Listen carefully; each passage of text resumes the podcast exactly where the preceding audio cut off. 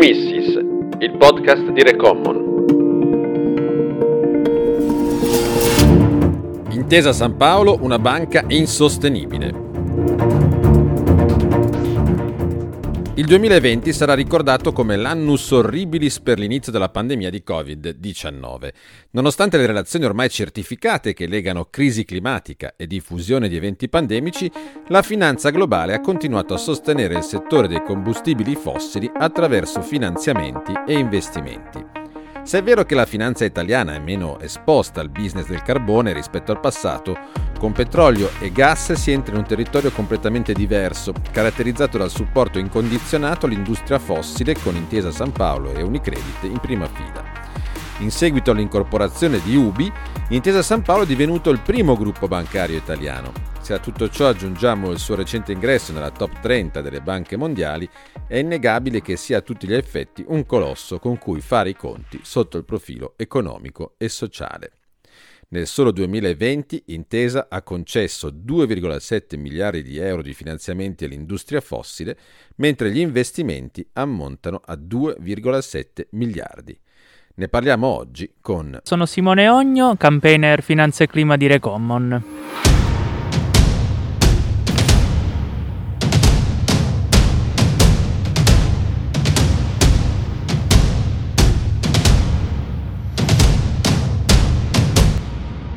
Intesa Sanpaolo non solo si vanta di essere la banca sostenibile d'Italia, non solo si vanta di essere la banca delle comunità e dei territori d'Italia, ma è anche la banca di sistema d'Italia, essendo la banca, grazie anche alla fusione con Ubi avvenuta nel 2020, la banca più grande d'Italia sotto tutti i punti di vista, avendo superato definitivamente sotto qualsiasi indice anche UniCredit, ed è banca di sistema per tutte le relazioni che ha intessuto negli anni con il tessuto sociale e lavorativo italiano, ma anche con le relazioni strettissime che ci sono con i vari governi che si sono succeduti in Italia, e tante volte ha favorito tantissimi accordi commerciali che hanno visto insieme sia le istituzioni pubbliche, quindi il governo, e società private di altri paesi in relazione anche ai combustibili fossili. Quindi possiamo dire che Intesa è davvero il perno intorno al quale in Italia si intessono le relazioni che vedono coinvolta finanza privata, industria fossile e anche finanza pubblica. La caratteristica di Intesa è appunto quella di presentarsi come una banca sostenibile, lo vediamo dal colore verde che utilizza istituzionalmente come gruppo, alla ridondanza con cui tante volte parla di sostenibilità, di comunità, di ambiente, di territori. Ed è vero che tantissimi degli utili di Intesa vengono poi reinvestiti nel sociale e nell'ambiente, ma poi se andiamo a vedere quegli utili, innanzitutto possiamo vedere in tantissimi territori, come ad esempio in quelli che danno origine all'Istituto di Credito Torinese, e quindi in Piemonte, a Torino, tantissima gentrificazione, vengono allontanate fasce di popolazione più deboli intorno ai progetti che il gruppo Intesa o che la Compagnia di San Paolo, la fondazione collegata, finanziano. Oltre questo, poi naturalmente, anche se tutti questi progetti fossero davvero rivolti al sociale, all'ambiente e quindi alle persone, al clima, d'altra parte ci sono prestiti, investimenti nell'industria fossile che annichiliscono qualsiasi tentativo appunto di paventare una sostenibilità che quindi non c'è assolutamente. Intesa negli anni non è stata fino a poco tempo fa la banca più fossile italiana, soprattutto per l'esposizione al settore del carbone di UniCredit era un pochino in secondo piano, puntando maggiormente sul settore dell'oil and gas, e lo abbiamo visto tantissimo quando ha deciso di investire 750 milioni di euro nell'Artico russo. L'Artico russo sta diventando sempre più terreno di collimazione di interessi, quelli ad esempio dell'industria fossile che produce idrocarburi in un ecosistema fragilissimo, e anche della grande logistica che, grazie anche a causa del surriscaldamento globale e dello scioglimento sempre più duraturo dei ghiacci, permette alle grandi navi di attraversare quel mare per praticamente tutto l'anno, e quindi collimando questi interessi si stanno andando anche a rafforzare tantissime infrastrutture legate ai combustibili fossili, in questo caso legate al gas naturale liquefatto, in inglese l'NLG. Con l'incorporazione di Ubi, Intesa San Paolo è divenuto, come dicevamo, sotto ogni punto di vista, il primo gruppo bancario italiano. Nel 2020 il suo utile netto ha raggiunto l'esorbitante cifra di 3,5 miliardi di euro. Se a ciò aggiungiamo il suo recente ingresso nella top 30 delle banche mondiali, è innegabile che sia a tutti gli effetti un colosso con cui fare i conti sotto il profilo economico e sociale. Ma com'è possibile presentarsi green e al contempo sostenere incondizionatamente l'industria che più di tutte alimenta la crisi climatica? Innanzitutto la banca di sistema applica un inaccettabile doppio standard fra paesi dell'OCSE e quelli in via di sviluppo, con criteri che le consentono di continuare a finanziare copiosamente il carbone nei Balcani, in Asia e in Africa, come se in quelle regioni la vita delle persone valga meno di quella di chi vive nei paesi economicamente più ricchi. D'altronde, da avvisaglia di questo criterio discriminatorio, si ebbero con il finanziamento della centrale a carbone di Tuzla, in Bosnia Erzegovina, avvenuto poco prima dell'entrata in vigore della policy. Rispetto all'esposizione al settore del carbone di UniCredit, Intesa San Paolo è sicuramente accorta nel diversificare il suo portafoglio. Questo è un'altra delle caratteristiche che la rende un avversario del clima molto ostico da avversare.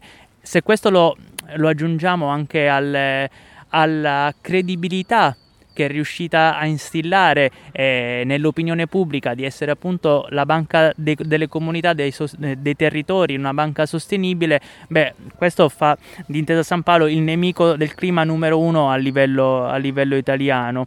Abbiamo visto inoltre che tantissimi dei finanziamenti non erano di grandissime entità, ma ad esempio erano molto diversificati, andando a impattare tantissimi territori che dovevano poi scontrarsi con progetti dei combustibili fossili. Un caso sicuramente emblematico di questo è stato il finanziamento al progetto dell'espansione della centrale a carbone di Tuzla in Bosnia Erzegovina. Un finanziamento, se vogliamo, rispetto ad altri possiamo considerarlo di entità inferiore, perché erano solamente circa 15 milioni di euro, però 15 milioni di euro che hanno contribuito all'espansione di una delle centrali a carbone più pericolose dell'area dei Balcani.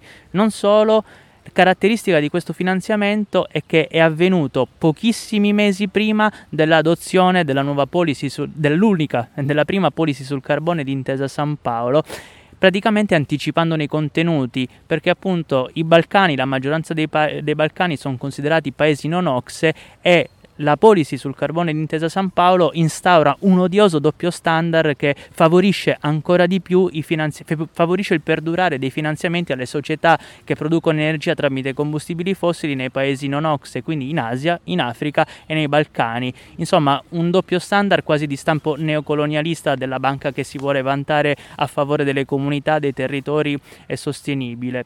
Dennis Zisco è il coordinatore del Center for Ecology and Energy. Sfortunatamente da quasi 60 anni i cittadini di Tuzla e delle città circostanti stanno pagando con la loro salute per la produzione di energia del carbone.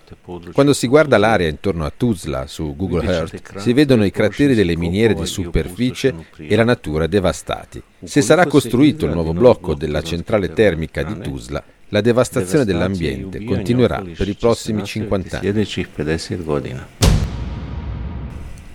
Le banche sono praticamente complici in questo processo di devastazione ambientale e possiamo dire complici nel mettere in pericolo la salute e la vita umana.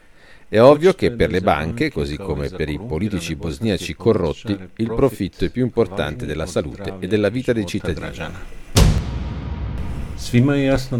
È chiaro a tutti che l'Unione Europea sta lavorando rapidamente per decarbonizzare il settore energetico, non finanzia più lo sviluppo di nuovi progetti nel settore del carbone e quindi, fra l'altro, protegge la salute dei cittadini.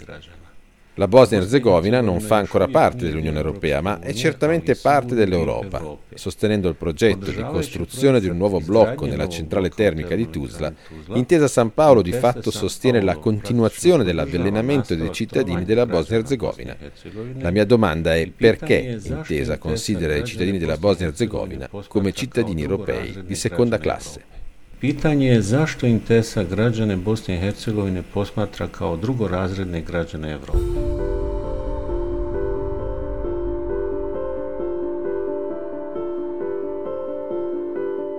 Quali sono allora le nostre richieste che facciamo come ReCommon a Intesa San Paolo? Quella di interrompere immediatamente prestiti e investimenti in società del settore del carbone che non prevedono un phase-out di questo combustibile fossile entro il 2030. Di interrompere immediatamente prestiti e investimenti in società del settore del carbone che stanno realizzando nuove centrali a carbone. Implementare un piano di phase-out completo che comprenda prestiti, investimenti e gestione di asset per conto di terzi, portando a zero l'esposizione a questo combustibile fossile entro il 2028. Implementare entro 2021 una prima policy del settore oil and gas che comprenda prestiti, investimenti e gestione di asset per conto di terzi. Nello specifico, interrompere immediatamente queste operazioni per progetti volti ad esplorare nuove riserve di combustibili fossili e per espandere le attuali estrazioni, espandere le infrastrutture che incentivano ulteriori estrazioni o estendono il ciclo di vita dei progetti esistenti, che siano estrattivi o di consumo, e progetti e società relativi al settore dei combustibili fossili non convenzionali, che includono fracking, gas di scisto, sabbie bituminose, artico ed estrazioni ultra deep. Infine, implementare un piano di phase-out completo dei combustibili fossili in linea con l'Accordo di Parigi.